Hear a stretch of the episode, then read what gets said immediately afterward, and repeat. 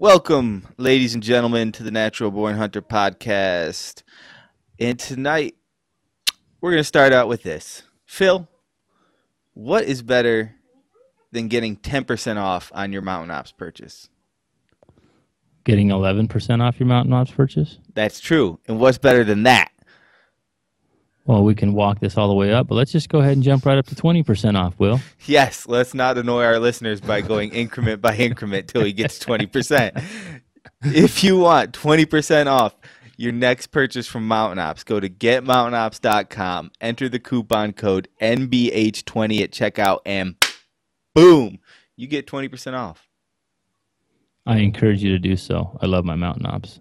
Hell yeah, they've got great proteins, pre-workouts. They got little B C A pills that I love, multivitamins. I mean, if you want to get jacked, just take a little Yeti, and you will be well on your way. That's it, man. And you can't beat the new flavor of the Yeti. So check it out, everybody. Once again, N B H twenty at checkout.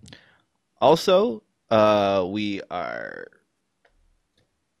able to provide to you a pretty sweet gift code from Maven Optics, which is N B H gift. If you enter that at your checkout, they will send you some free Maven swag with your purchase. I mean, these are probably one of the hottest binoculars out there today. They're fully customizable, you know, when it comes to camo patterns, colors, and not only that, they're great glass. I'm going to have Phil tell you a little bit more about that because he had a really nice, expensive pair of binoculars, and he sold them and got himself yeah, some no, Mavens. Absolutely, man. I mean, when you when you look at us as hunters, we want the best bang for our buck, right? And not everybody has fifteen hundred dollars or two grand or twenty-five hundred dollars to spend on a pair of optics. So why not get as close to the good the quality of what those two thousand dollar pair of binoculars are for half the price? You know, I mean, Maven's put a excellent product together. They've eliminated the middleman and brought you, the hunter, you know, the best product they can put together and kept it at a reasonable price. So, and, you know, if you don't believe us, you know, they're out here, they're finishing first or second in, in all kinds of awards when they're, they're putting their binoculars out there for an independent review. They just took second in a recent review on their spotting scope. And that's There was over thirty entries into that review. Uh, all the big boys were in there too, ladies and gentlemen. And Maven, yes, on their new spotting scope, took second place in there. I mean, if that doesn't tell you, you know, that they're they're putting out top-notch quality products, you know, I don't know what it is. Listen to me, it's money. Listen to Will. You know, they're giving us they're giving us and our listeners the opportunity to, you know, look, if, you, if you're watching, check out this sweet hat I got on. I mean, that's a, that's a, that's a sweet hat right there I got with my binos, right? So check it out, man. They're going to kick you a free gift. I encourage you to support the companies that are really keeping the hunter in mind. That's right. So it's for Mountain Ops, N B H twenty for twenty percent off your purchase at checkout. And for Maven, it's N B H gift at checkout. Try them out. At Maven Let built. Yeah, maven built dot com. That's right. That's right. So get on over there and try them out. And now go on and enjoy the show. Tonight's show guest is a man who has graced us with his presence before. We, it's been a while, and he's been up to a whole host of things. And that man is the legend himself, Brandon Morrison. You may recognize him if you follow Lift Big, Eat Big on Instagram, Facebook, the website. You may recognize him as the big, hairy, strong guy from American Tarzan. Or perhaps you've just seen him somewhere on social media wearing a loincloth walking around in the woods. Or maybe you've been in those woods and you've just seen it in person. If so, I hope your eyes are doing well. Or a wig. Don't forget my wig. The wig. The wig. Oh, I forgot. My favorite. Fit Girl. Fit Girl's my favorite. Should have worn that. That, that would have been great. Just done the interview with Fit Girl. Ah. So what, what was the inspiration for Fit Girl? Um, just saw a girl with like underwear that looked like floss, looking in the fridge for food at two a m, a full fridge, talking about how there's nothing in the fridge. I saw a photo of it. So I copied like four stereotypical poses for fit girl poses. Um, yeah, none of those showing. For those of us, though, who don't know what a fit girl pose is, what is the mainstay of the fit girl poses? So there's three main fit girl poses. The first is um, a side shot of your legs and your butt, where you're trying to break your knee backwards to push your butt towards the camera and make your butt look bigger than it is. The second is um, facing away from the camera, sticking your rectum as close to the camera as possible, and your back farther away, so your hips look small and your butt looks big. Um, That's the look back, right? That's the look back, where you get that kind of cat arch in the back. Yep. Basically, fit girl poses camera trickery. So um, a good way to see if someone has a butt is to just look at them straight on. So if there's angles up here, down here, mm, you know what, Mike? I have a favorite fit girl pose, and I see it a lot, and it's always mm. someone with, like, they're at the gym. It's some fit girl who's got, like, that real bravado, like, lift harder than me, I don't need no man. Like, they usually come with a whole host of breast implants or a bra that's doing such a great job pushing up that you're you're fooled, fooled every time. And what what I love is it's the face picture, right, or something going on that's not really the picture, but all you get is cleavage. So it's got, like, the just the top of the eyes, but then all cleavage is centered in the post. That's, like, my favorite fit girl pose. Great workout. I love yeah. my new tank top. Yeah, great. No, no mention about the tank top. That wouldn't be a fit girl pose. It has to be. It has to say nothing about what they're actually trying to push in the photo, and totally describe something else. That wouldn't be, see, it wouldn't be a fit girl pose if you said, check out my ass. It's a yeah, fit well, girl pose when you say, look at this fridge, and then it's nothing but your ass. Right. Like, master, the only difference between a master and a failure is the master has failed more times than the loser has ever tried. But it's just a photo of boobs. Yeah, yeah, but so, I think I think that's like, more like gym bro. That's like a gym bro one. That's gym. So you got your gym bros, you got your fit girls, and see, I would put that in the gym bro. The gym bro, and I, I, I throw out gym bro phrases all the time. Gains. If you're using gains, you you may be throwing out some gym bro terms. If you're using the, if you throw me to the wolves, I'll come back leading the pack. You're using gym bro terms. So then you have the fit girls ones, and the fit girls ones are like, fit, fierce, and fun, or something like that. They got to be a little snappier, a little shorter, a little bit like um, ah, what was one? Oh, it's like rub peanut butter on my butt, or it's feed me peanut butter, rub my butt, give me pizza. Why don't I have a boyfriend? Yes, yes, you have nailed, you have nailed the fit girl. So rare. You want food and to be rubbed. Wow, what a what a treat. And peanut butter. There's always peanut butter. There's usually maybe some Halo Top ice cream. It, mm. it, here, there, you'll see maybe some Skittles, Sour Patch Kids. Those will get thrown in every once in a while with the "if it fits your macro" hashtag. That would be what I would consider the typical fit girl. Well, what I think about that stuff is there's an Instagram called uh, "You Did Not Eat That" for photos of really fit women posing with foods that they most likely are not eating. Um, or you like think that happens. Oh, yeah, like makeup head to toe, pretending like you just woke up and there's a pizza next to you in bed and you're, like, covered in makeup and the lighting is perfect. You did not eat that. But um, typically, I think the more someone talks about something, um, the less they actually do it. Not like hunting and all that kind of stuff, but I mean, if you're constantly talking about how much you eat donuts or how much you don't care that everyone knows you eat donuts, it's probably something you do occasionally, because if you do it all the time, it's there's no novelty in it. It's just what you do. Um, so you're now a donut eater. You're just yeah, some donut like, eater. That's, you're eating what they ate for breakfast at the office in the seventies, coffee and donuts. Like, bravo, you're changing the game. So this this this actually segues perfectly into I'm going to say the main reason I had, I've, I've been wanting to get you back on for a long time, but I saw something you did. It was a video on gym bros, shall we say, and their use of the term alpha wolf and lone wolf. And the reason I wanted to have you on is because sometimes I hear like a Steve Rinella podcast or a Joe Rogan or some of these other ones where they cover the history of an animal or a um, the science behind why a predator is the way it is or something like that. And I thought, man, you did the video so well and the research was so on point that I, I kind of wanted you to come on and reiterate it for our listeners and anybody who had missed it. And that is for anyone using hashtag alpha wolf, hashtag lone wolf, which are dichotomous. They're the exact opposite. Okay.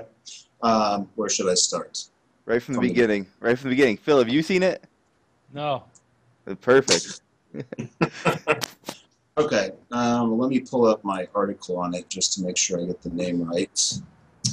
Um, well, I won't name names because I don't remember the scientist's name. He's German. So in the forties, when they started studying wolves or other herd animals or pack animals, um, they put wolves from different um, packs together, and they noticed that some of them were fighting, and they interpreted that as um, wolves are fighting to establish dominance in the pack, and there will always be a struggle to be the dominant wolf in the pack. So the, the wolf charge is constantly trying to fight the the lesser wolves, the beta wolves, for dominance.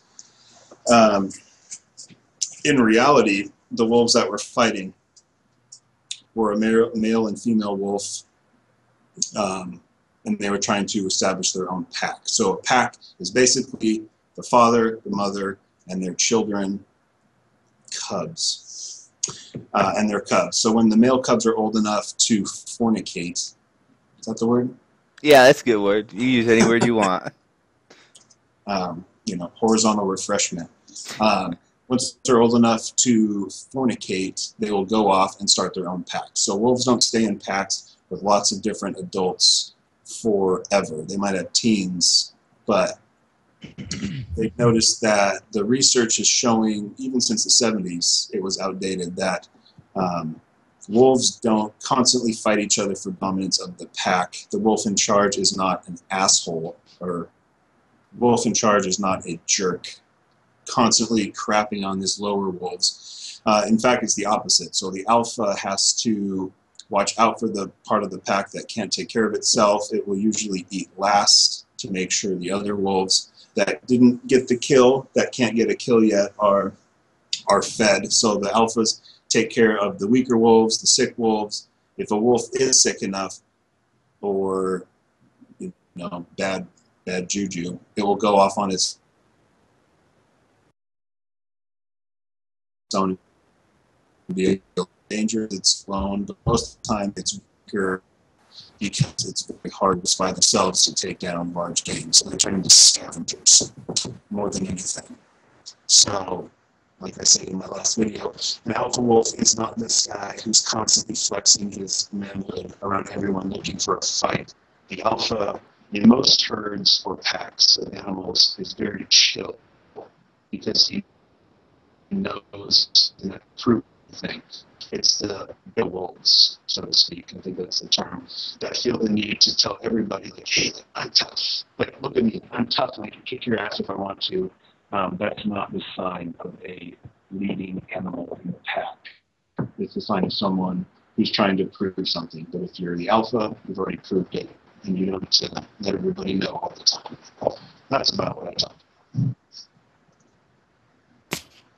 So the other thing so, you yeah. touched on was lone wolf, because that's another one people will see all the time.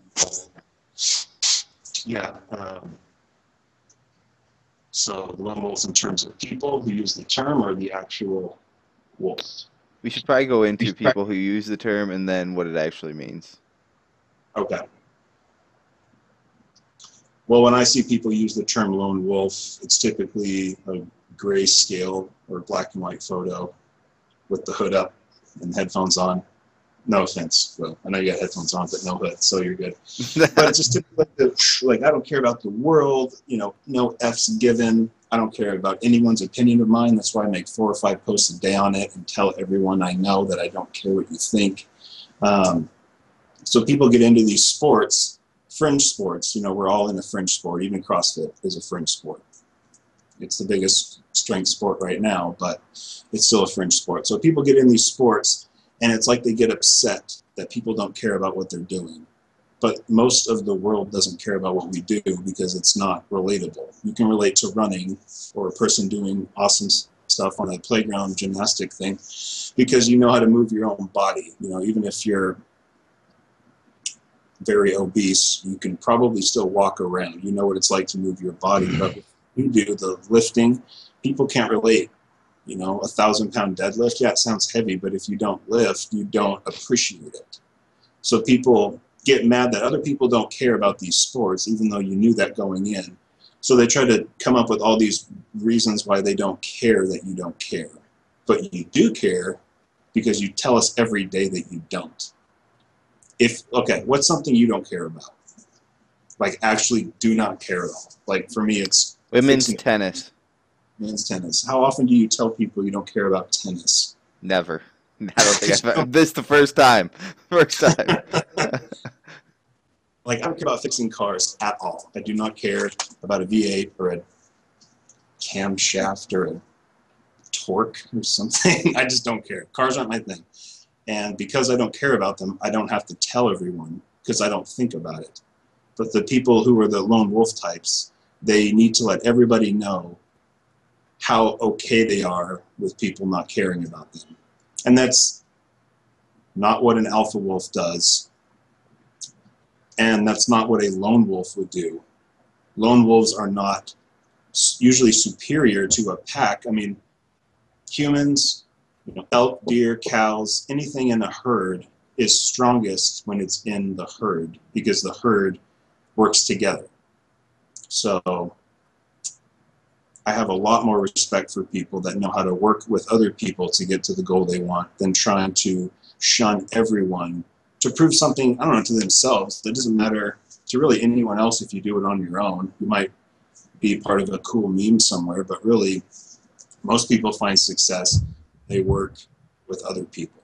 So the whole lone wolf thing, um, I typically tell people to not follow the outliers. If something works for ninety percent of people, you should do that before you try to follow the person that's doing the lone wolf round. I think I'm rambling.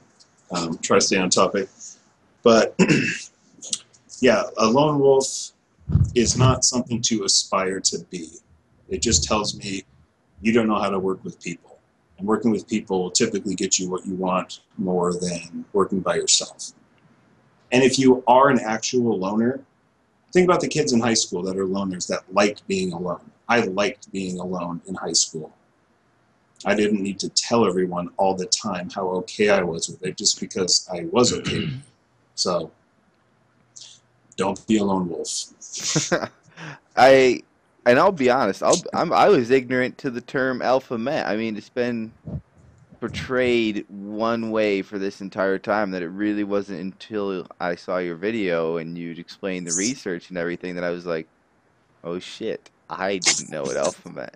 And and what I really like about it is, you know, Phil's got Alpha Bow Hunting, and I felt like, man, this perfectly perfectly fits though the term alpha, what you're talking about. It's someone who's looking out for everybody, someone who's making sure everyone's coming together, taken care of. I mean, it couldn't have. Like, when I think of Phil and I think of your term of what an alpha is, that's exactly what I think about, right? Someone looking out for the family, someone looking out for any outliers, anybody who's might need some help coming up, anybody who needs advice. Phil is always there. You break your bow, you're out there somewhere with Phil, Phil's got you, you know. And that that was like, man, this is so perfect of a description. I wish it was a little more widely known. Yeah. Well, it's not as marketable. That's one hundred percent right. The whole American ideology is the Lone Ranger, the cowboy by himself. That's what our country is built on, is this idea of doing it by yourself, everything by yourself. But most people mm-hmm. that are successful did not get there by themselves, whether it's their parents' money, an old business partner that they um, pretend never existed, or anything like that. Um, the country is built on this concept of pull yourself up by your bootstraps, which is uh, a book series written in the early nineteen hundreds by a very wealthy man about how poor people can pull themselves up by the bootstraps. Um, but most success is not found working by yourself, because, you know, the term autodidact, like self-taught, sounds nice, but if you don't have someone smarter than you telling you, wait, that's not right, you don't have any way to check your own learning because you don't even know that you're wrong. So um, I have a lot more respect for people that know how to work with other people. So I think what you said about Phil is right. An alpha is not someone who's looking for glory, basically. They're looking for, they're looking out for the group. That's what I like. That's what an alpha is, because how would you be in charge of a pack of wolves if you only care about yourself? Why would they follow you? They get nothing out of it if you only worry about yourself. So like I said in my video, anybody can only care about themselves, but it takes a real leader to put the group first, because the group cannot take care of itself without a leader. As much as people like to say, I don't want someone in charge, I don't want one president, I don't want two parties, people as a whole have a hard time making decisions. So I like to use the Costco analogy. Costco sells one or two variations of a single item, that's it, because they noticed they sell a lot more if they have two types of jam than a wall of jam. Like you go to Safeway, mm-hmm. say a stoner goes to Safeway, want to buy some jam. There are so many options, people get overwhelmed, they don't know what to do. People need things broken down into very small parts so that thinking doesn't get overwhelmed and they don't make any decision. So as much as people want to think we're all rational, logical creatures, groupthink tends to take over. You know, the collective consciousness takes over and people need someone in charge. So there needs to be someone who can look out for everyone um, in order to make sure the group survives. Yeah, that, that philosophy really follows suit with so many things in life because, you know, running the bow shop, right? It's people come into us and, yeah, they want our expertise. But at the end of the day, if all I sold was stuff that I use, there's not a lot of sales, right? Because you've got one option. So I've kind of taken the philosophy as much as I can, the same thing. I just want two or three options. I want not so much good, better, best. I want good quality products, but I want to be able to tell somebody, look, the difference between this product and this product is fifty bucks. So are they any better than each other? Eh, maybe a few extra bells and whistles, but you limit the options and you're educated about that.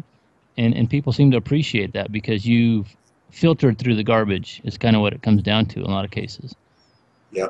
I mean, when I sell shirts on the site, I could offer a shirt on American Apparel shirts, Gildan, Spreadshirt, but there's so many options. People get overwhelmed. Their thinking gets overwhelmed. They just say, oh, forget it.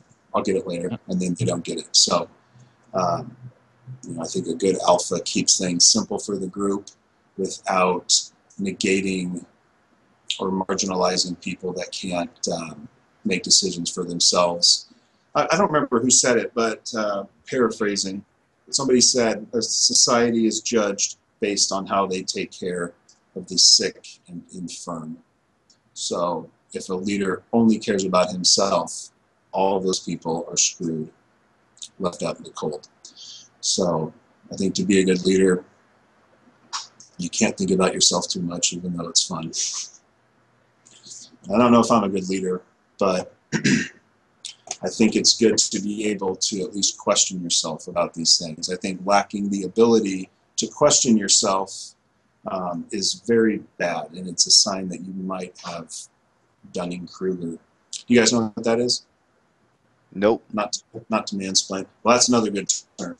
Uh, so Dunning-Kruger is basically a psychological term for people that are so stupid they they don't even know they're stupid. You don't even have the capacity to ask yourself, am I wrong? So the chart looks like this, knowledge and time. So when someone does not, oh shoot, maybe I'm doing this wrong, but when someone does not have a lot of knowledge in something, sorry, knowledge, forget my hands, knowledge and confidence. When someone, when someone does not have a lot of knowledge on the topic, their confidence on the topic is up here because they don't even know that they're wrong. They just think that they're right. So the smarter someone gets, their confidence in the subject goes down until they're like a master and their confidence is up again, but it's not as high as the person who thinks that they know everything. So if you don't even have the capacity to question your own thinking, that is what Dunning-Kruger is. You're so dumb, you can't even know you're dumb because you don't have the capacity to entertain the thought that you could be wrong. So that's something I really try to work on for myself is, you know, if I think I hate somebody, now why, okay, why do I hate them? Do I actually hate them, or do I hate them because my dad said something when I was little and I've just thought this forever without really my own opinion on it? Something like that. Sorry, yeah. Just an example. No, that makes it makes a lot of sense, and actually I feel that way every time I start a new sport. Like when I started archery, I thought, oh, this this can't be that hard. You know, you hold it, you shoot it. Next thing I know, I'm on the bottom of that curve, thinking I just know nothing ever. I'm still yeah. down there, but you know, I I hope to be going up sometime soon. Well, I mean, I think the ability to doubt yourself is a good skill as long as you can not live in the doubt. So look at the CrossFit shirts. Whenever someone gets into to CrossFit, it's like elite this, elite that, the socks, the shorts, the elbow sleeves, all of this. And the more someone does the sport, the less they feel the need to tell everyone they do it. Because you don't have to wear a bunch of fancy equipment. Like when you go to school, you don't have to wear board shorts. I did this. Oh, I did this. Wore board shorts in December and did handstands in the hallway at the community college when I first started CrossFit. Um, because I wanted everybody to know. Yeah, bro. Yeah, you did. But yeah, I mean, the longer you do something, um, you know, you, the confidence in the way you talk about it tends to go down, and you can entertain the thought of, well, here's here's what. You can't entertain the thought that you could be wrong about the sport, because if you're wrong about one thing, that could mean you're wrong about everything. It's like when people prop up a politician, and no matter what evidence you show them, not naming any names, no matter what evidence you show them that the politician is lying, it doesn't matter. They can't have the politician be wrong in their mind, because if he's wrong, then their entire belief system is shattered. Because if he's wrong about one thing, he could be wrong about other things, and people aren't perfect. People are wrong. It's okay to be wrong. You don't have to be right about everything. I feel like that happens a lot in politics with almost every politician. It's like they can never admit they were wrong. It was, oh, we didn't have this or that, or it's mm-hmm. just like, all right. In in real life, if Phil walked up to me and I was like, oh, this arrow shoots this, you know, whatever, it weighs this many grains, and he showed up and said, no, here you go, we put it on the scale, it doesn't weigh that, it doesn't go that fast, I wouldn't say, well, you see, you know, the problem with your scale is it's not calibrated. It'd be like, you're right, Phil, I was wrong. That's what I'm talking about. Um, so the people that, that cannot entertain the thought that the person they look up to could be wrong about something, but just don't put the people that you look up to on a pedestal of perfection, and life is a lot easier. Except keep me on that pedestal if you can. That's good. You know, one thing I was wondering is, Phil, are you wearing your shirt tonight? Which shirt? No, man. My one of my Lift Big, Eat Big shirts. No. Oh, that was great. I got a great. couple of them. It would have been. Shame. I was looking for the Bicepticon one. That's, that's my shirt, man. my, athletes, my athletes hate those Transformer shirts, but they sell well, so. My kids, my kids love it, man. I, I mean, my oldest is almost seven. My little guy's just a little, little over two now, but he's he's all about it, man. He's like, Transformers. So anytime Dad can be a little cooler in the little guy's eyes, I, I go for it. There's that's the true alpha right there. But there's Squattlebot, uh-huh. Decepticon, and what's the other one? Legatron. God. Legatron. So bad. here's, so here's my idea, and I keep telling Brandon this is what I want to see on like a kid's or baby's onesie. And it'd just be a cute picture of a mouse and it says Gym Mouse. You know, kind of like he's not a gym rat yet. He's just going and hanging out with Dad. He's a gym mouse. Yeah. Yeah. Good work. Good work. It's on the whiteboard. The, the little man. What, what what does on the whiteboard mean? So I tell him this. He uh, he goes, all right, well, designs cost a lot of money, so I'm going to put it on the whiteboard. That's it. I don't know what the fuck the whiteboard is, but I, I don't even know if there is a fucking whiteboard. But apparently, Brandon's putting it up on the whiteboard, which may mean, hey, Will, great idea, but I'm not going to tell you you're an idiot. It's going on the whiteboard. No, I uh, one of my drunk purchases a couple years ago was this retractable whiteboard, and the only use I found for it was writing big ideas on it that uh, I didn't want to throw away on a piece of paper, so it's on the whiteboard downstairs. Gotcha. It's not thrown out yet. No. But uh, it might get erased. I don't know. We'll see. I need to make sure it fits on a onesie and that it would sell to cover the cost of the design. I'll buy one. I'm down for one. If you make it in two colors, I'm down for two. Wow. Done. Phil, you in for one? I don't need one, man. What? I don't need one anymore. You got a little, yeah, but they could go on they could go on the little guy's no. t-shirts. Oh, I mean, if they're on little guys' T-shirts, that's different. But you're saying a onesie. No, I'm saying and, both. Okay, well, yeah. So about a year ago, um, that is officially not medically supposedly possible for me anymore. So we'll see how that goes. But yeah, little guys' T-shirts, yeah, for sure. You ever, you ever thought about that, Phil? You ever wondered, like, what, what if? What would you do? Just roll. If, Just What's roll, that? Or would you just roll with it, or would you be like, "We're going to get some tests done"? No, we be testing. we, we be testing. It's love. Are you gonna go to Strongman Nationals? Me? Yeah. Uh, no. No. I haven't competed in Strongman this year. I'm focusing more on making money right now. Well, I didn't know if maybe you'd you'd go as a vendor or something like that. Um, I'm kind of getting away from the product part of the business. There's mm-hmm. just a million and a half brands. Everyone can make a T-shirt brand overnight, a lifestyle brand, um, with a shirt slogan stolen off of one of mine. So I'm focusing less on the merch side, more on the coaching side and the T V and video side, because that's, you know, I like being paid to be me. That's nice. That is nice. All right, we got Phil back.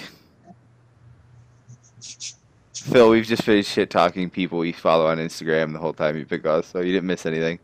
Although I did turn, I did turn Brandon on to like the greatest fit chick to follow. So there's that. Oh yeah. Yep. Hate it. Yep. I'll send you. I'll send Hate you the thing later. Yeah, don't don't send me that, but send it, please. I mean, you know what I mean. Yeah. Don't send it. Don't. I got inspired to do more Fit Girl posts after looking at that. Yeah, why why has Fit Girl not been around so much lately? Um, I've just I ran out of. So if you've ever seen me do a post on anything, I will have thought of it about five minutes before I do it. So all those videos I make where I, you know, the monologues, I don't plan those. I don't have a speech or notes or anything written. I just do them, stream of consciousness. So any funny post I make is usually thought of right before I do it. There's no planning. That's just how I do things. So I haven't been hit with the inspiration lately on that. Um, but I think after looking at that profile, you cured. All right, let's get talking. Let's get talking a little strength. Dirt your squat. I have never done them, but I'm going to be reading your article on them and getting super curious about them. Uh, let's let's just dive into that a little bit. Try to educate me, please, if you wouldn't mind, on the Zercher your squat and why it's good for you and does not hurt your elbows. Okay, so um, Zercher. Is that how you pronounce it? It's German. Reich. Yeah, it's, it's German. Uh, Zercher. instantly ten points smarter. So um, Berserker squat, it takes the load, shifts it from your back or your front rack, and puts the center of the load and gravity much lower on you. So uh, I first did these with Alana Casey when she was programming for me, and that was a big game changer. I got up to four sixty-five on the Berserker squat. Um, sounds nice until you watch Nick Best do six fifty for like six, and then it doesn't seem so nice anymore. But basically, if I resembles a bar, how about an obsidian knife? So the Berserker squat will go right in the crook of your elbow. Can you see that? Oh, yeah. Yeah. Yeah. So it's held in the crook of the elbow, and there's a couple ways to do it. So some guys like to grab their hands. Um, I've noticed if I do that, it's harder to keep my wrists up or my fingers up, and uh, because I'm built like Ichabod Crane, my elbows will hit my knees when I go down. So I like to grab my thumbs, so my elbows go in between my knees. And the big thing with Berserkers for me is the unrack is the hardest part, because you're going from no load to, oh my God, there's four sixty-five held in my elbows. So the unrack is hard for me, but it takes most, if not, I'd say eighty percent of the load off your back. I just programmed it for a client that has um, some pretty bad lumbar problems right now. She did about eighty reps on Berserkers, pretty heavy, no problem. So it takes most of the load off of your back. It's sitting in front of you. So it's like a, it's called a squat on steroids, and that's what it feels like. Almost the entire load is purely on the legs. So it's really good uh, for people that might have trouble coming out of the hole of a squat or um, um and there's, you know, unless you have some some previous issue with your elbows or your forearms or your biceps, um, you can't, uh, you I'm not, don't quote me on that. The chance of tearing a bicep on a Berserker is incredibly small because you're not holding the weight in your hand extended. Yes, your elbow's bent holding weight, but it's not held in your hand. It's held in the elbow. So you aren't going to tear a bicep by having the weight in your elbow like this. So that danger's gone. Um, like I said before, most of the difficulty for me is the unrack. If I can unrack it and descend with some pretty good speed, I will stand it up. Now, granted, I am good, or I'm very good at obscure things, so I'm not great at actual competition stuff, but, you know, like a two thirty, two thirty-five axle snatch with no thumbs, that kind of stuff. So the obscure stuff I'm good at. I think that's why I'm good at Berserkers too, but I would recommend them for anybody that wants to change up their squat, has some back pain, Um, wants to improve stone loads or sandbag lifts, something like that. They look scary um, because you don't know how to do them. Once you know how to do them, you realize they're not very scary. Just like an axle clean and press. It looks crazy. Even if you're good at it, it still looks crazy. But um, practice will make you better at it. But it's great. Uh, for quads especially, it's... It's like the pump of a leg press in a few reps. It's pretty great. I'm going to try them. I'm going to try them. And actually, I have a, when you mentioned that thing about people who have lower back problems, I think there's, I know a client who I might uh, have give those a try. That's a really great idea. Um, Just make sure you don't teach like a quick bounce. You have to keep it controlled. Yeah, I'm going to have to try myself first, I think, too. Get, before I go, hey, here we go, new thing. Nicely said. Yep. I, um, but um, the thing, before you move on, is make sure you approach it. So if the bar is in the rack, make sure you walk up, and the first thing you do is you set it in your elbows. Don't come under the bar and then push it in because it might be sitting out here. So make sure you approach it like you magnetically attach it. And I like to grab my thumb because you're going to be keeping a better fist if you're squeezing something. So you're not really squeezing anything here. But if you're able to take your fingers and squeeze your thumb like a hook grip, kind of, I think you'll have more success with it. And how low does the bar go, would you say, when you have it on the rack compared to your body? Uh, I mean, with, with anything else, if you're unracking it more than a couple inches, you're basically doing a half a rep just to get it out of the rack. I would say um, it should be about two inches below where it's going to be when you stand up. So it'll be different for everybody, but you should have about this much space in between the bar and the pins, maybe a little bit more than that, because when you rack it, you don't want to have to like heave it up to get it over the pins if they're the pins that come coming up. So it should be like, it'll be between, you know, mid bicep to elbowish height. Oh, I would say, yeah, yeah, that sounds about right. Um, right under the elbow. Right. Because if it's above the elbow, you might not take it out. That'd be tough. Lots of thinking. But yeah, um, I love that kind of stuff, especially stuff that I can use um, one implement for multiple things. So an axle is is a great way to, to change up your training with the same implement. So axle deadlift, axle clean and press, even axle strict press. I like the increased surface area of an axle versus a barbell. I had torn ligaments here and here, so I was only pressing axles for about a year, and the uh, the less direct pressure on one part of my hand really helped me out. You know, it's interesting you mentioned that, because I had a cycle of a few weeks where I was doing axle bar deadlifts, and all of a sudden two twenty-five for reps became really, really tough. Yeah. I mean, even if you use them with straps, I do that. Um, it's in shows now.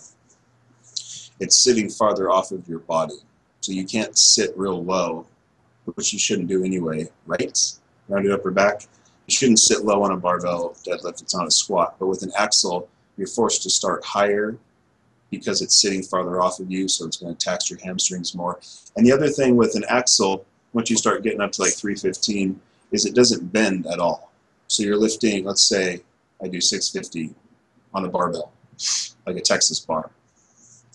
It will bend, so I'm actually lifting the inside plates, and every time I get a little bit higher, more plates are coming off the ground. So I might be this far off the ground from the starting position where I'm actually holding all the weight, because it's the bar is bending, so the plates are being lifted separately. With an axle, there's no bend, so you're lifting everything at once.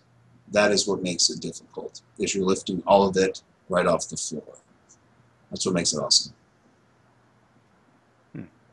I mean, that's why Texas bar, you ever lifted on a Texas bar? I have not lifted on a Texas bar. Are they the curvy ones that go kind of loose? A Texas deadlift bar I describe as a tuxedo that you use for special events, versus a beater bar. Okay, gotcha. Which is button down in khakis. So gotcha. uh, in a competition, a Texas bar, it's, it's a very expensive bar. It's twenty-eight millimeters.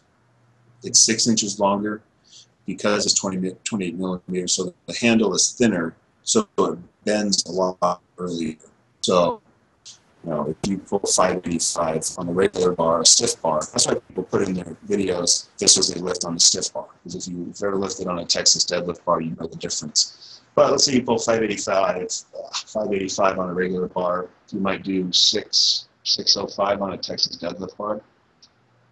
It's just not good to train that way all the time, because it's kind of like training with wraps all the time.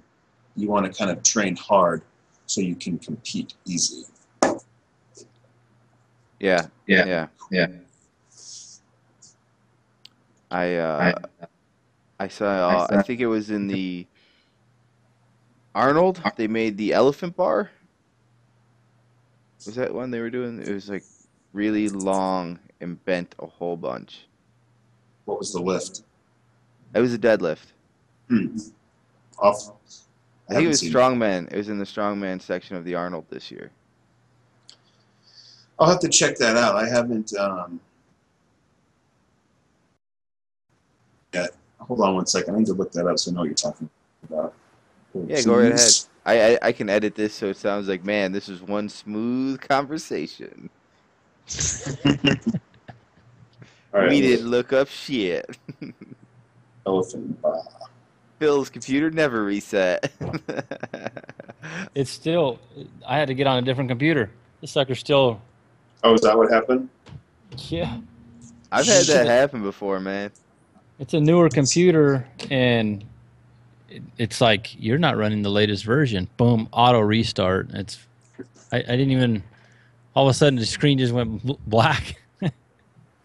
Did um. Yeah, I'm guessing that's why. Is um. Because it bends earlier, because Strongman is all about helping the audience understand that this thing is heavy. That's the difference between lifting big containers of coins versus like eight hundred pounds of plates. Because you look at that and you can know that that weighs a lot. But a plate, if you don't lift, you you know it's a weight, but you can't relate to it. So that's why it makes more sense for them to lift cars or the big Atlas stones, because the size means, okay, yes, this is heavy. So the, the bending bar will allow them to lift more weight, and it pleases the crowd. It's good to play with the crowd in Strongman. Kind of like the, the bale tote yoke. Yep, exactly. Or, or running with a freaking fridge on your back like they did in the nineties. They don't do, they don't do that anymore? Uh, I haven't seen it in a while, but yeah, when Kazmaier was doing it, he was running with a, a fridge on his back. It's pretty impressive. You ever see the uh, video I think Rogue did with the Basque strongmen? Yeah. That was That's, pretty cool. That sport is thousands of years old. That's awesome. Phil, have you ever heard of it? Nope. What it is, is it's a strongman geared towards farming. Like, every move they do or every... Uh, implement I guess they use has been designed or derived from what they do farming. Huh. Yeah. Yeah. I mean, those were like when I went to Iceland, I was trying to drive to Húsafell to lift the Húsafell stone, or at least see where they used to lift it. Couldn't get there, the pass was closed. But um, most of these strongman events originated in like manhood tests. So the the word for, if you could carry the Húsafell stone around the sheep pen in Iceland, you were full styrkur, or full strong. If you could carry a lighter one, you were like half strong. And then uh, there's this really light one. I forget the translation, but it basically translates to like wet noodle boy or something.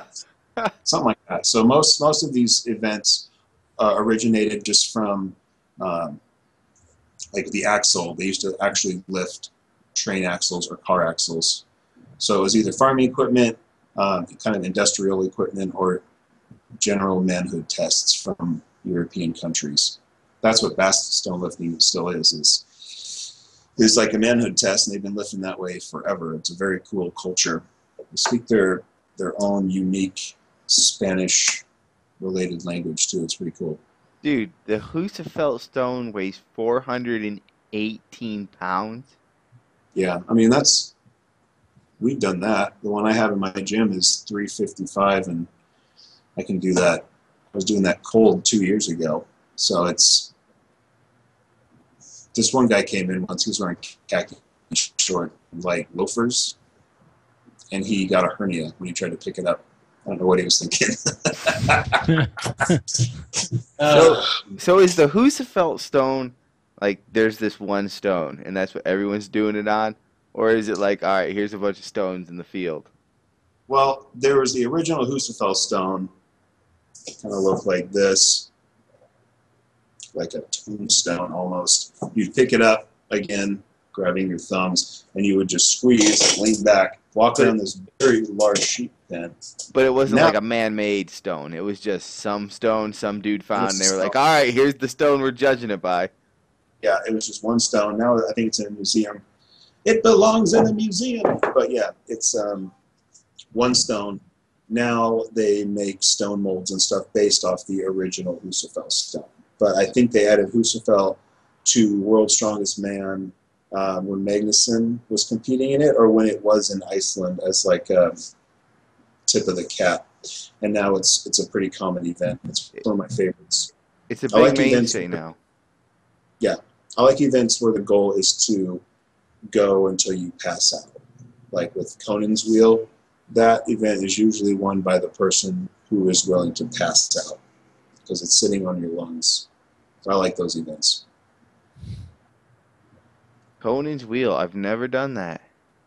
It's like a Zerker, fixed weight in the center, big pole coming out, you pick it up in your elbows, you walk around, and the weight is suspended in the middle of the beam right here, so it's kind of like bouncing a little bit. So it does take a bit of balance and skill, but I love awkward stuff. You know, I used to do long distance swimming, so I've kind of developed the, the ability to leave my brain when I do stuff like that. Because if I'm in my brain thinking about what I'm doing, it's I want to quit. So if I'm swimming like a sixteen fifty meter, I can kind of not be in my brain and think about what I'm doing. That's what I, that's what I like about it. Kind of like blackout on purpose. I don't want to think about what I'm doing. I just want to go until someone tells me to stop. Just leave the body. So, so changing the subjects a little bit, American Tarzan. You know a clip comes up if I search Brandon, American Tarzan? What, hits the wall?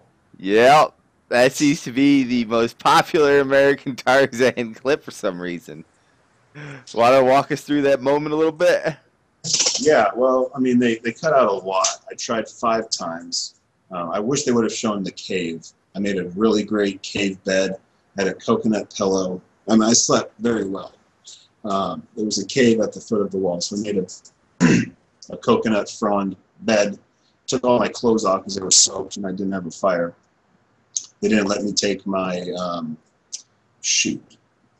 I had my flint, I had my steel. They didn't let me take my char cloth. So I couldn't take char cloth. I couldn't make a fire with my like two hundred year old flint and um, two hundred year old steel. But I slept pretty much naked. Tried three times the day before. The morning after I tried twice. But I don't think people appreciate being heavy and doing things where you can't use your whole body. Can I pull a fire truck? Yes. Can I farmer three fifty per hand? No problem. But it's different when you're trying to climb up the wall and all you have are your fingers. I don't have the dexterity, you know, of Maria or Jeremy. And we went over two waterfalls back to back. One was on a log that you didn't see. It was sitting like this, and those things were like tall. That was a very tall waterfall. So I was having trouble opening or closing my hands. I was going strong hand for a while. Then we get to the wall, and I just couldn't do it. I didn't have the strength. You know, I'm not a, a runner, and that's a, a running show. I was bummed they didn't show my bed or my water filter trick. I was dead. What was your water filter trick? Oh, I uh, the shirt I was wearing had a had a porous armpit for sweating, and I didn't have any water filter tabs, and I couldn't make a, a fire to boil it. So I took my shirt off. I wrapped the porous part of my elbow over the mouth of the bottle, and I filtered it through that because there was some serious voodoo in that water, stuff floating around like crazy. But it was a good experience. It was a cool show. It was different being in the jungle, in the woods around here. There's nothing to eat in the woods around here. But there it's just like doing exit interviews and coconuts are falling all around you from like thirty feet up. So it's nice to be surrounded by food. Every step you take, four or five lizards will shoot off. So that was cool, but it's not a heavy man's game.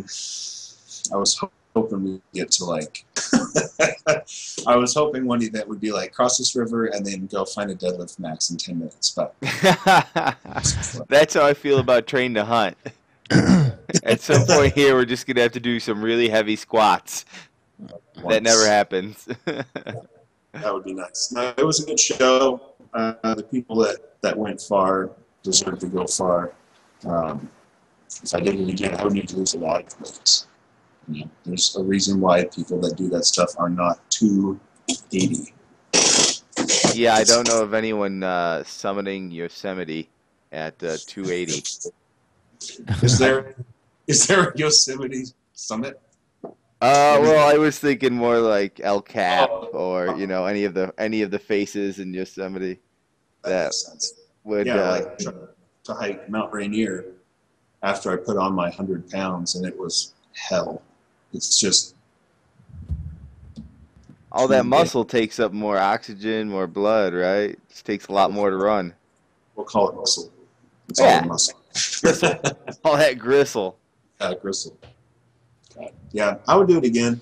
Um, I think I would probably maybe like do one cardio session before I went. All I practiced was survival stuff. Um, and How important was the survival stuff? Not. Not important. Um, it was. It was more about moving. Um, so, not important. It was a race. I think it's kind of hard to do a combination of survival and racing, because if I was surviving, I wouldn't go over a waterfall. Um, but it was a race, so if I did it again, I would definitely train a lot more cardio stuff, for sure. For sure. So, what do you have uh, going on? Do you, are you going to go out hunting this season? I've been hunting like four times so far. I can only go for about twenty-eight hours at a time, just because of I have so many random jobs, coaching, T V crap, videos, cooking stuff, programming, uh, you know, stuff like that. There's so many random tasks that I can't be gone for like a week at a time. So I've been bear hunting four, three times, three times this year. In the past uh, month, I'd say. What are you uh, hunting with? You want to see it? Yeah. Let's see your piece. Yeah. All right.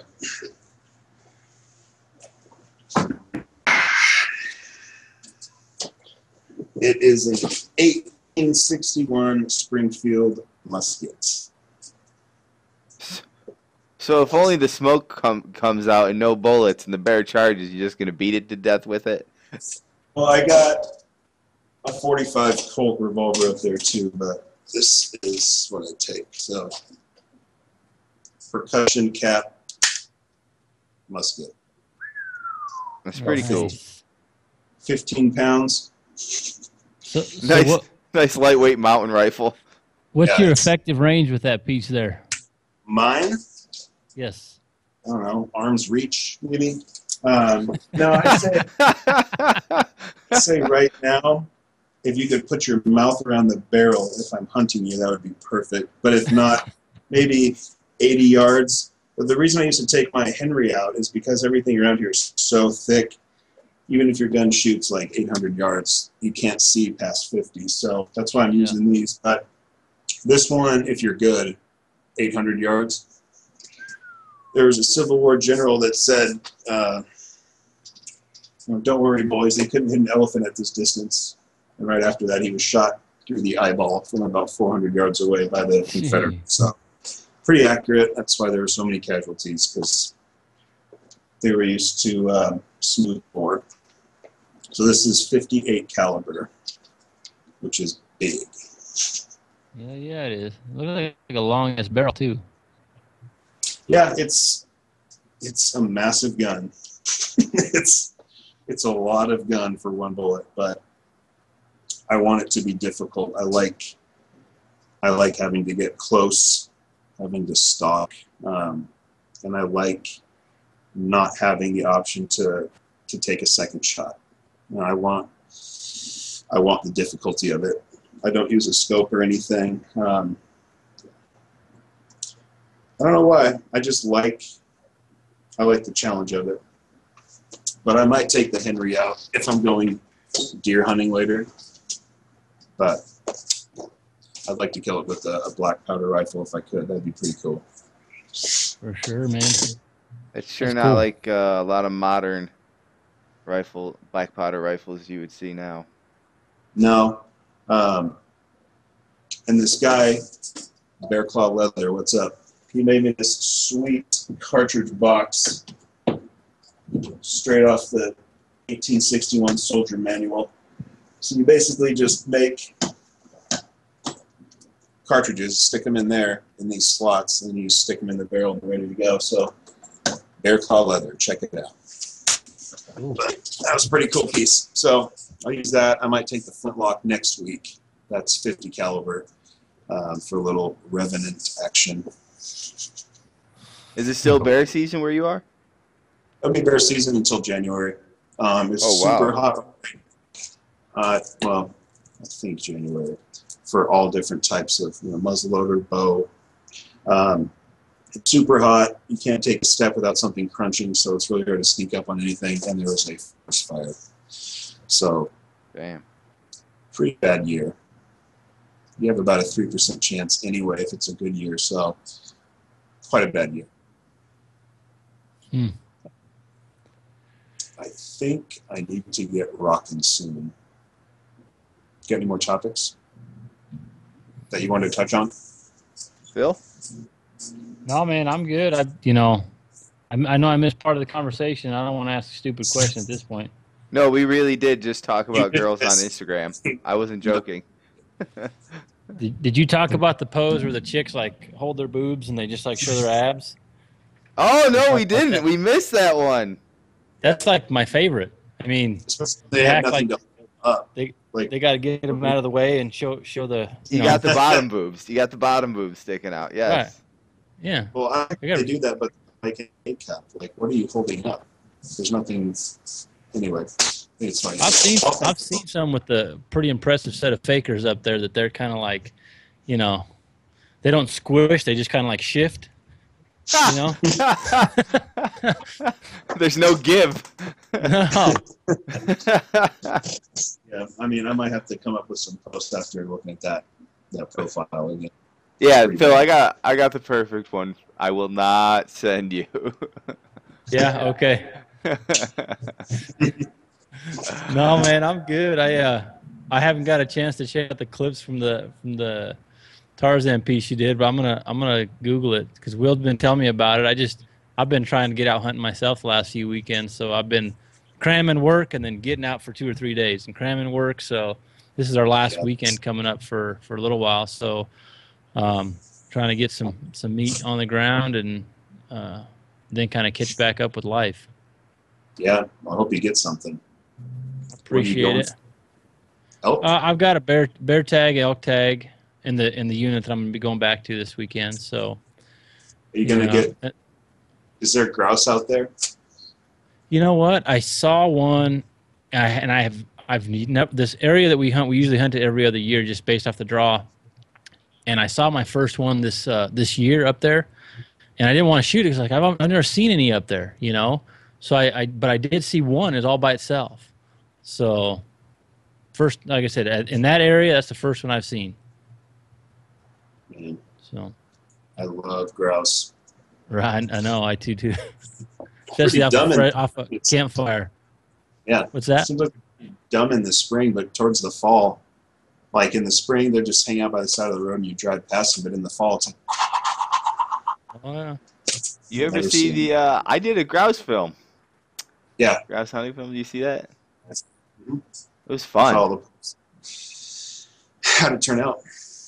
It turned out good, man. Uh, a lot better than I thought. We compared to, you know, considering what we had filmed, uh, it turned out a lot better. And being up in those mountains, it was a totally different experience than I thought bird hunting would be. So that was kind of cool. Yeah. I would like to bird hunt on some rolling plains or something. I'm yeah. just tired of walking, I'm tired of walking up. You wake up at five o'clock, you walk up like... I swear it's like this steep until about five o'clock. So sweating like a donkey. And then I have to sit there for an hour until the sun comes up. So I would like to hunt where I can just kind of go horizontal. Sounds, sounds ideal. Cool, man. All right. On that note, man, we'll let you go. Thank you very much for coming on. Phil, you and I can finish up the commercials afterwards. For sure, man. We appreciate it. Yeah. Thanks for having me again. Good to be here. Yeah, we look forward to seeing the Fit Girl post. Yeah, I'll work on that this week. All right, guys. Have a good one. Right on. You too. Later, brother. Bye. All right, Phil. So question number one. Yo. Did you take the Mavens out this weekend? Oh, I always take the Mavens. They're money. I, I rocked the eight by forty-twos this weekend, though. A little more compact, fit in the sm smaller bino harness. And uh, for elk hunting, it's uh, to me, that's, that's they're, they're perfect. You know, uh, steady in the hand. A lot of times with the eleven bys I have, if I'm a little bit hopped up, hiking up a hill, a little nervous, eleven by sometimes just a little bit too much magnification. So having many in the arsenal is uh, is well worth it. Do you customize them different, or do you stick pretty seroplane and tall? The the eight bys I have are the, uh, I don't know if it's one of their standard finish, the, the gray with the orange trim. That's kind of one of their staple, I, I think. I think that is, yeah. Yeah, it's money. It's it's sexy, and uh, uh, they, they just, I, it's funny because my pops, he's got some, I'm not going to name the brand. It's a, a different brand. And he's, we're looking at these elk way on this other ridge that are on some private property. And he can barely see, you know. And I said, here. And I hand him the Mavens. And he said, well, what, how come your glass is so clear? And I said, because they're better glass. It's a better, it's a better product than what, what he's got. And uh, he didn't want to give him back, man. He's sitting there scoping out that elk herd, you know, almost till dark. And And even in low light, he's like, I can see the big bull over there. I can see the big bull. I was like, yeah, you can. So they're money, man. I mean, it's a quality product, great people at, at, uh, at Maven, and, and happy to be taking those with me in the field. It's exciting when you can see something you couldn't before. Yeah. All right. I remember when I switched from my old binoculars, which were not great, the Mavens, which I would consider really great, and all of a sudden it was a different hunting experience. Yeah. No, it is, man. Even with the spotter and everything, like I said, it's it was uh, from sheep hunting last year, and I used some really good glass last year. And going to the Mavens, it was like, man, I mean, this is as good and, you know, a fraction of the price. And it was, uh, it was awesome just, you know, picking off deer and everything. Um, The, a couple weekends ago when we went on the trip with Braden. So, um, no, happy to be, uh, like I said, happy to be using that product. And, and like I said, it's, it's, it's easy to encourage someone to pick this, pick up some Mavens, or, or consider picking up some Mavens, because uh, it's, it's just top notch all the way around. And if they do pick some up, do you know what they do to get some free Maven swag? There is this uh, one famous promo code, I believe, that uh, the followers of the Natural Born Hunter can can enter, and um, to show show support for us and show support for for Maven. Uh, N B H gift, I believe, is the uh, code. That's right, N B H gift. That's right. One promo code to rule them all. That'll get you some free Maven swag if and when it's, you it decide is, uh, to order something. It's pretty sweet. I'm wrapping some myself right now.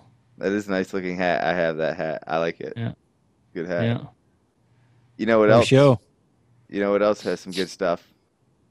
Tell me. Mountain Ops. Uh, have you tried uh, the Peach Enduro yet? No, I actually I have my cart. It's open right now. I was going to order that, and I was going to get myself a new Mountain Ops hat and maybe a t-shirt. Because they came yeah. out with that new Africa t-shirt. And I saw, it said the Mountain Ops Vault, and I've been playing phone tag with Jordan because I want to find out, is the Mountain Ops Vault inspired by the Disney Vault? Will this t-shirt be Uh-oh. going back in the vault for a while?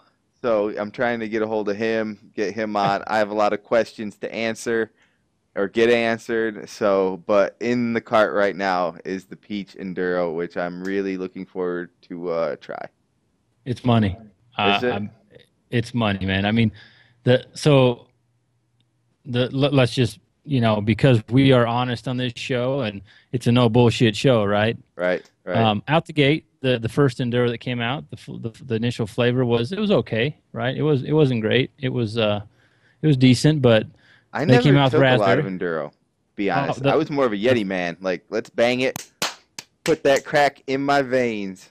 Yeah, but it, it was one of those things that sometimes I would actually supplement the, the flavor part of the uh, drink with something else just to make it taste a little better. Really? And then the raspberry came out, and the, it's like the raspberry standalone was good, right? It was mm-hmm. really good. Mm-hmm. And then when I stopped in oh, a month or so ago at uh, at the Mountain Ops headquarters, and and I got to sample the peach. I was like, I need to have the peach. Some peach is going home with me, and it did. And it's it's it's really good. I like having two flavors now, just because uh, you know, you bounce back and forth, and it it always it's like, oh man, this is really good. And then you bounce back to the other flavor, and it's like, yeah, this is really good. So so when you need are you to have taking, some. When are you taking the Enduro? Or you know, like mainly for when I've been up hunting, I usually you know fill the Nalgene in the morning.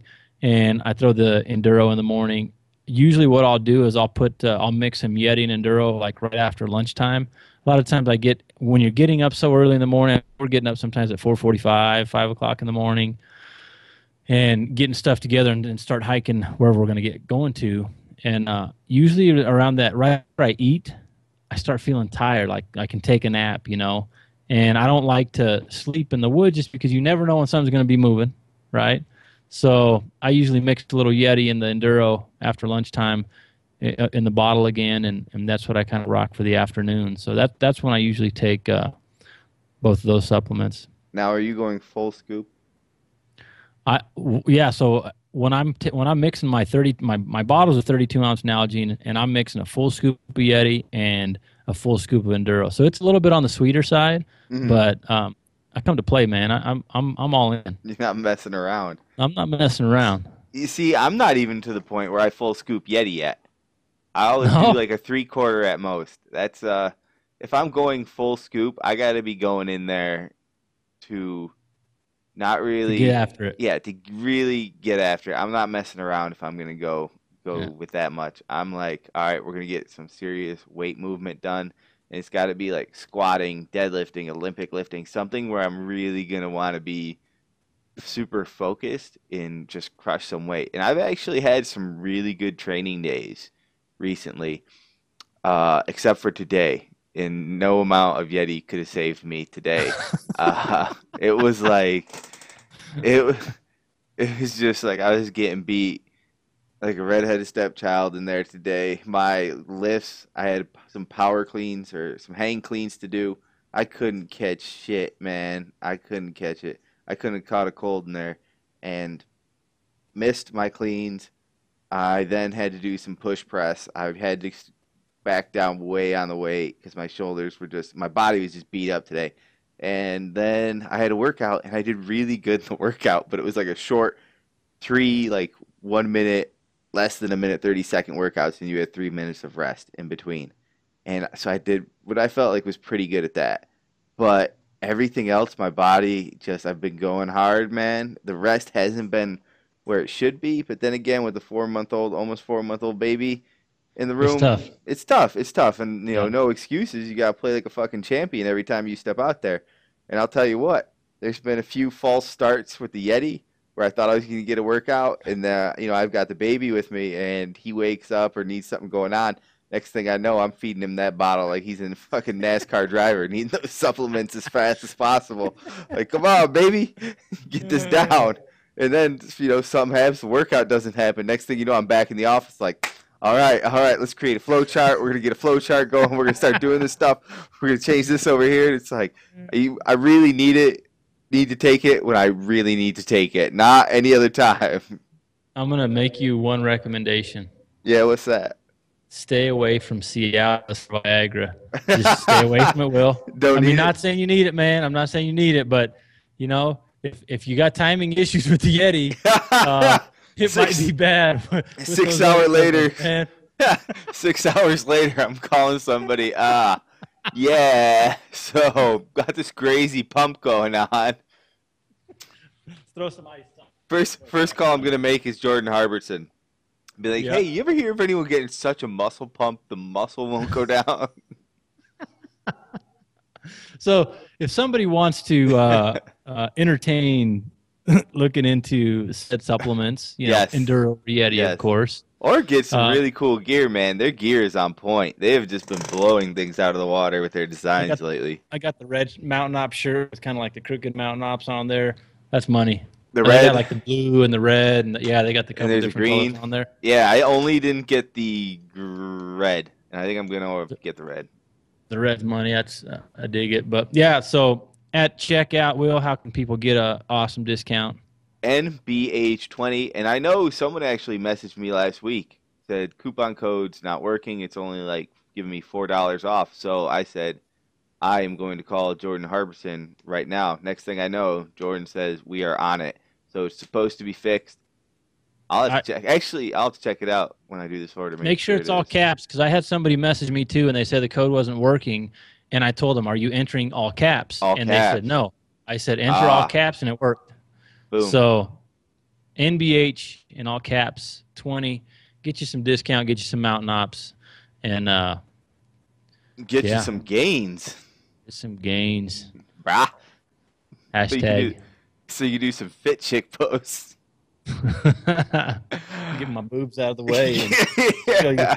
you, you got nice. Show you some abdominals. You got some nice. You got some nice boobs. Phil shows those alpha abs.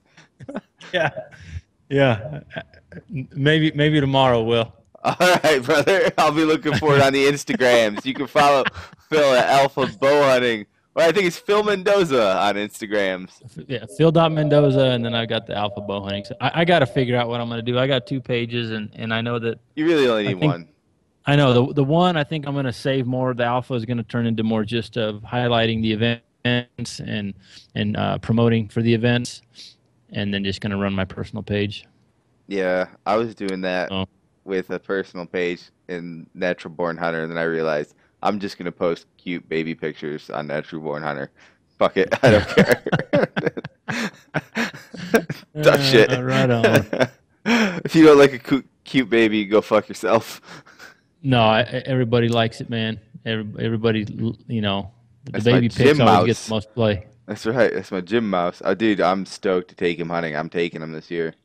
We're uh oh. Go, we're going to sit in the, uh, we're going to go sit. I have this big, uh, like, I call it the Tower of Power. It's like a four by six on uh, some six by sixes, and it's got, you know, like a shed roof, some chairs up there. I'm going to take him and mama. Even, I don't even care if he if all the dough run off because he's doing whatever, but, but we're going out. No, that's cool. That's right, well, brother. All right. It's time, man. Yeah, it's that time. So thank you for listening to the Natural Born Hunter podcast. Wake up, chase your dreams, repeat. Right on. Just throw some guns in the air. That was a good one, dude. I'm glad we did it.